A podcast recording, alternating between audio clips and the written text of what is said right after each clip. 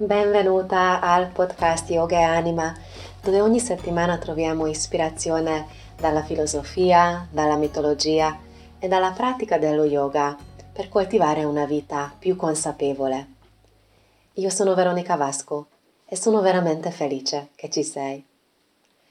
Nella puntata di oggi prendiamo ispirazione della terra, di madre terra. Siamo alla primavera, appena abbiamo passato Pasqua, eh, la giornata mondiale della terra, fuori dalla mia casa in questo momento sta piovendo, forse senti i, i rumori della, della pioggia, magari si infiltrano nella registrazione di questo podcast e se guardo fuori dalla finestra vedo una natura sempre più ricca, sempre più prosperosa, con gli alberi ormai verdi, mm, l'erba per terra nel bosco qua vicino a casa mia è sempre più colorata, più accesa, non solo dal verde ma anche da tutti i fiori che, che spuntano in questo periodo.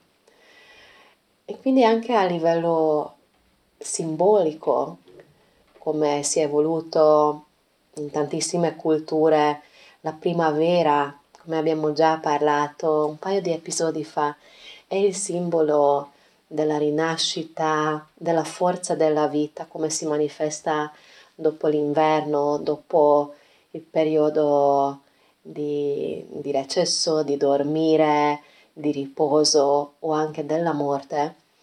È un momento di creazione, di rinascita, è proprio la manifestazione della forza vitale. Forse non per caso che hanno scelto la data 22 aprile per la giornata mondiale della Terra, 50 anni fa, ho guardato prima che era proprio del, nel 1970 che è nata questa come giornata. Eh, mi ha fatto riflettere come purtroppo nostre, nella nostra cultura moderna, per le cose che dovremmo a prescindere sempre rispettare, come le altre persone, come appunto le donne, i bambini, eh, la terra.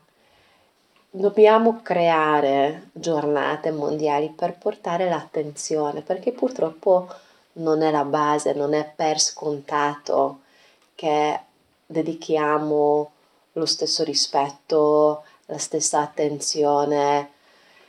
Chiaramente questi sono poi eh, effetti di una società patriarcale, di una società capitalista, industrializzata, tutto quello che possiamo ora metterci ad analizzare ma in questa puntata, tanto di, al posto di entrare in, uh, in questi dettagli che probabilmente ne sei anche tu molto consapevole dei, degli arretraggi, delle, delle problematiche che portiamo nella nostra società, vorrei condividere con te mh, mm, alcuni pensieri sulla, sulla madre terra come, come entità, come, come essere vivente, come era percepito, eh, come era percepito nei secoli, nei millenni passati, prima di entrare in questa epoca moderna.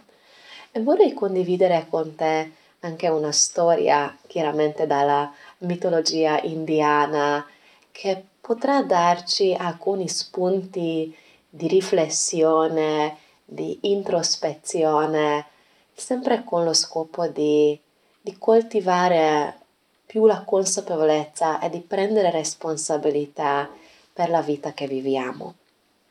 Quindi una delle, delle prime cose importanti che quando riflettiamo sulla Terra, sia come pianeta, che è un approccio più moderno, più scientifico, e sia come madre terra e che è un'entità vivente.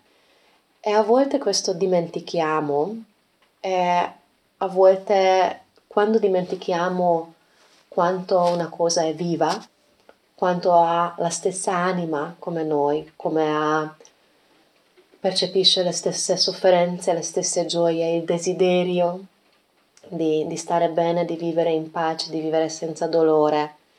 Come questo possiamo dimenticare quando trattiamo altri esseri viventi, come gli animali, come trattiamo persone. I problemi sempre nascono quando si crea, diciamo, questo distacco, questo dimenticare, questo non vedere, questo non percepire che la stessa st- altro essere vivente è, è guidato e motivato dalle stesse emozioni, dai stessi desideri come siamo noi. Questa è anche chiaramente, per esempio, la base della filosofia buddista, riconoscere che tutti gli esseri viventi vogliono evitare il dolore e che sono alla ricerca della felicità. Nelle vecchie tradizioni, nelle vecchie antiche culture, era molto marcato e molto presente l'idea che l'essere umano è il microcosmos dentro nel macrocosmos. Forse in Italia in realtà è più giusto dire cosmo, microcosmo e macrocosmo, ecco. Eh, e che è una cosa che chiaramente in questo periodo siamo molto molto distaccati.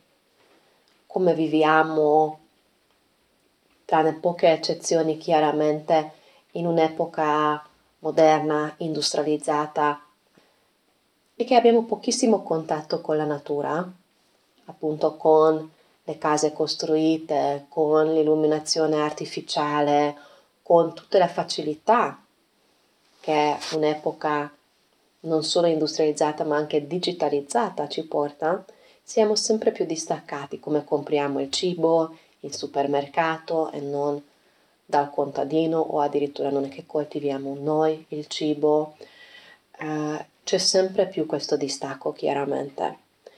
E quindi anche questo è un effetto come trattiamo la terra, ma anche come siamo come anime, spesso senza terra, senza radicamento, spiazzati, senza spazio, senza connessione con la nostra posizione in tutto questo insieme, in questo, questo universo, in questa grande realtà. Se vuoi mettere la terra e la superficie su quale tutti camminiamo, e quindi non solo un punto di, di radicamento e di nutrimento come spesso percepiamo, ma anche un punto di contatto e di connessione di interconnessione tra tutti gli esseri che viviamo su questa terra. Poi possiamo anche contemplare come la terra, quanti, quanti aspetti comuni che abbiamo nel nostro piccolo corpo umano rispetto alla grande terra, come l'acqua, come la gran maggior parte del nostro corpo, circa il 70% è fatto di acqua ad età adulta. E più o meno questo sembra che la quantità di acqua sul pianeta Terra, sulla superficie, più o meno il 70%. Come dentro ognuno di noi c'è un fuoco, c'è un fuoco immaginario dell'anima, della luce dell'anima, ma c'è anche qualche meccanismo fantastico, che poi chiaramente ora con la scienza sappiamo come funziona, ma togliendo la scienza, la, la parte magica, che abbiamo questo fuoco interno di noi che ci tiene sempre caldi, anche se fuori la temperatura è più fredda, anche se fanno 10-20 gradi fuori, il corpo si mantiene sempre su quei 36-37 gradi come la terra che ha dentro al suo centro questo fuoco, questa capacità di calore, tanti tanti punti di, di connessione e di corrispondenza che ci possono aiutare di ritrovarci non solo come, come esseri individui separati, dagli altri esseri e dalla terra, dal contesto grande, ma aiutarci a ritornare a sentirci più di, una, di fare parte di un quadro più grande. E chiaramente qua che entriamo nella questione della, dell'ambiente. 50 anni fa, 52 anni fa, quando hanno pensato di creare la giornata mondiale della Terra, perché erano i primi momenti quando l'umanità ha iniziato a capire che stiamo distruggendo la natura, stiamo inquinando, sfruttando, abusando in modo talmente forte, eccessivo e senza rispetto che già quella volta gli effetti iniziavano a farsi vedere. E continuiamo così ora con il riscaldamento globale e con tutto quello che eh, l'industrializzazione e il commercio e tutti, tutti gli effetti dell'epoca capitalista e moderna ci portano. Non vorrei entrare in tutti i dettagli in questo momento dei danni che causiamo in modo attivo o passivo alla Terra, ma volevo solo farti un, un quadro, un, alcuni filoni iniziali di pensiero che puoi portare più avanti.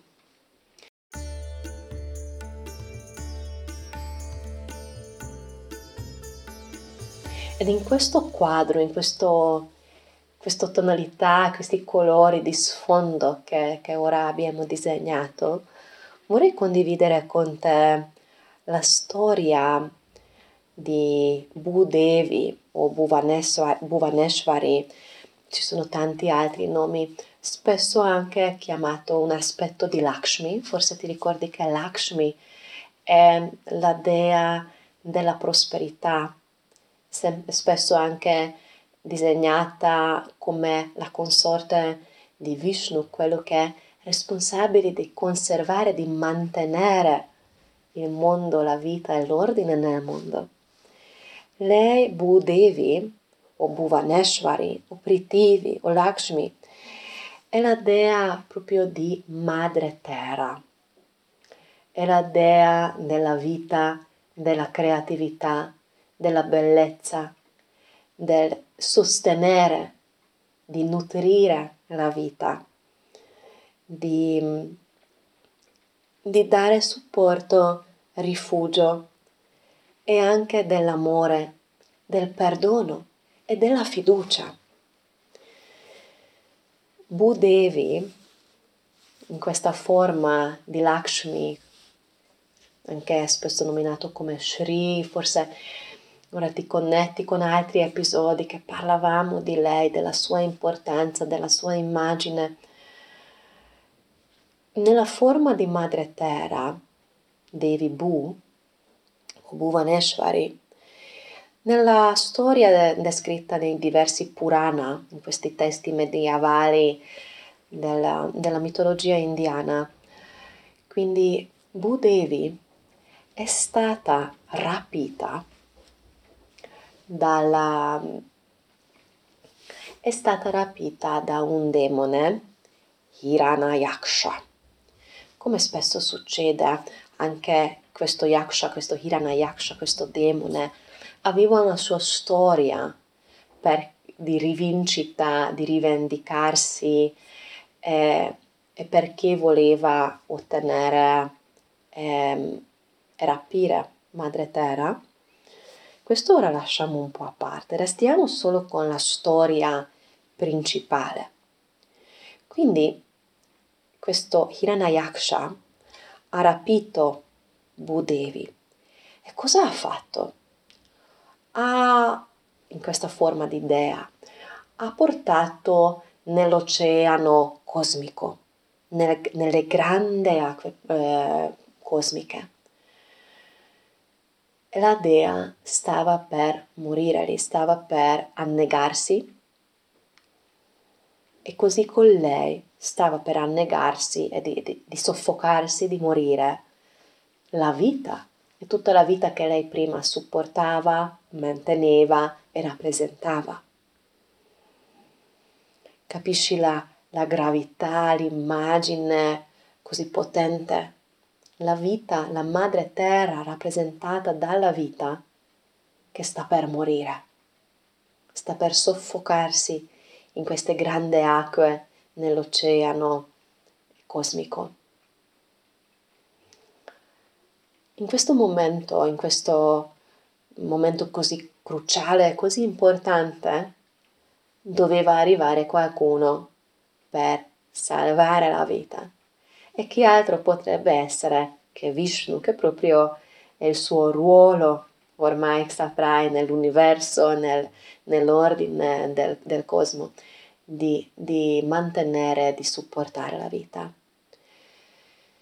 E come spesso succede in questi momenti così importanti e, e così difficili, doveva assumere una forma specifica che è adeguato di combattere questo demone e di poter salvare la dea. E quindi in questa incarnazione, che è la terza incarnazione in realtà di Vishnu, questo terzo suo avatar, ha preso la forma di un grande potente cinghiale, ovvero con il nome Varaha. Varaha. In alcune immagini puoi vedere Varaha come proprio in fo- forma di cinghiale gigantesco, selvaggio, grande, potente. In alcuni dei testi descrivono che è cresciuto così grande che era, se mi ricordo bene, 15 km lungo e altrettanto largo, quindi era veramente grande. O in altre forme lo vedi con corpo umano e con la testa di cinghiale se hai mai visto un cinghiale da vicino, sai che è proprio la, una manifestazione molto forte della potenza, della forza primordiale. E questo serviva, in questo caso, per combattere questo demone. Hanno lottato per mille anni, finché alla fine Varaha, il cinghiale incarnazione di Vishnu, è riuscito a vincere.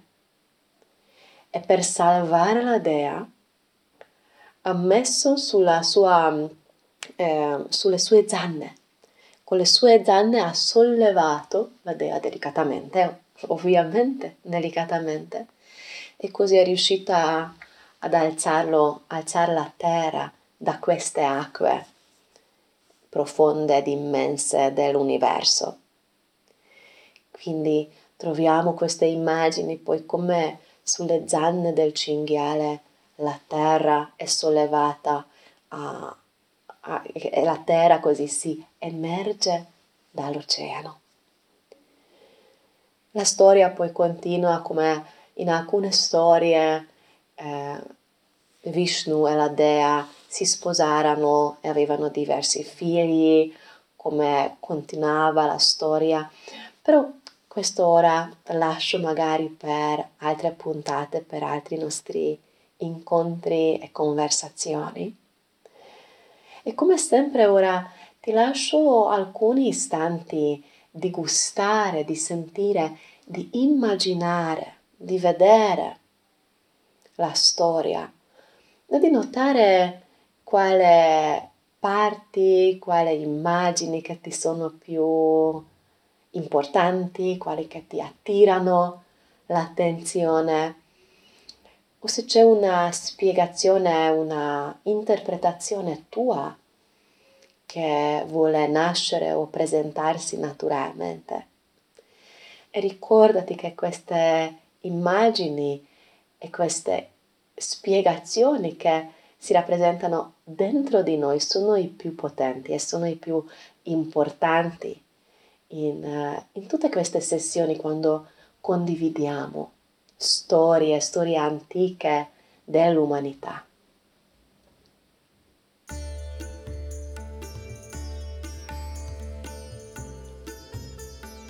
E ti invito poi di magari portare più avanti queste immagini, di portare avanti le tue riflessioni.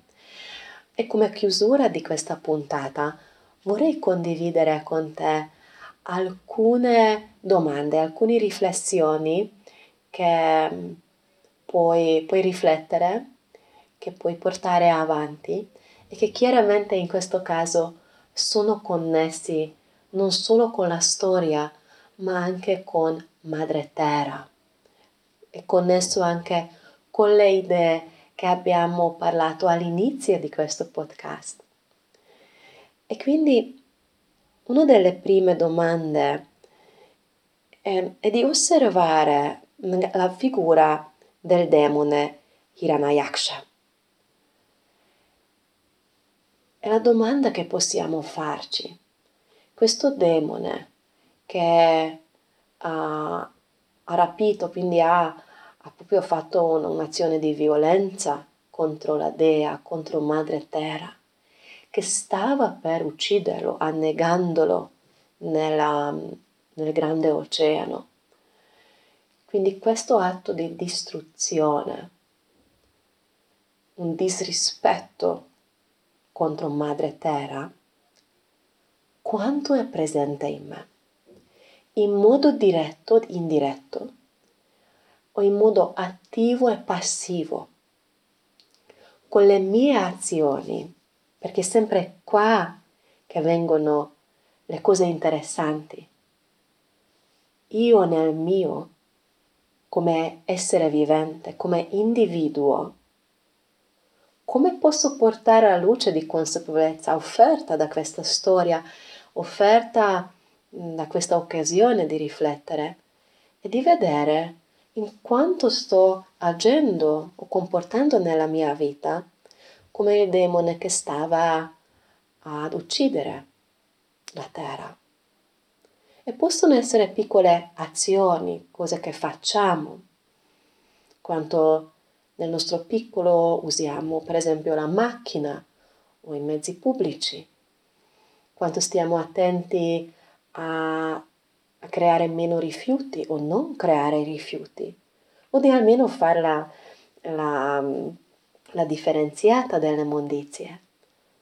Quanto energia consumo, come uso l'elettricità, come, come il mio modo di consumare.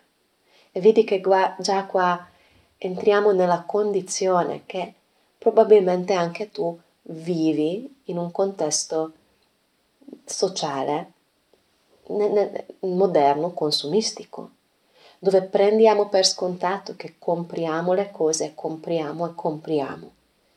Quanto posso non comprare o riutilizzare aggiustare, riparare. Mm-hmm.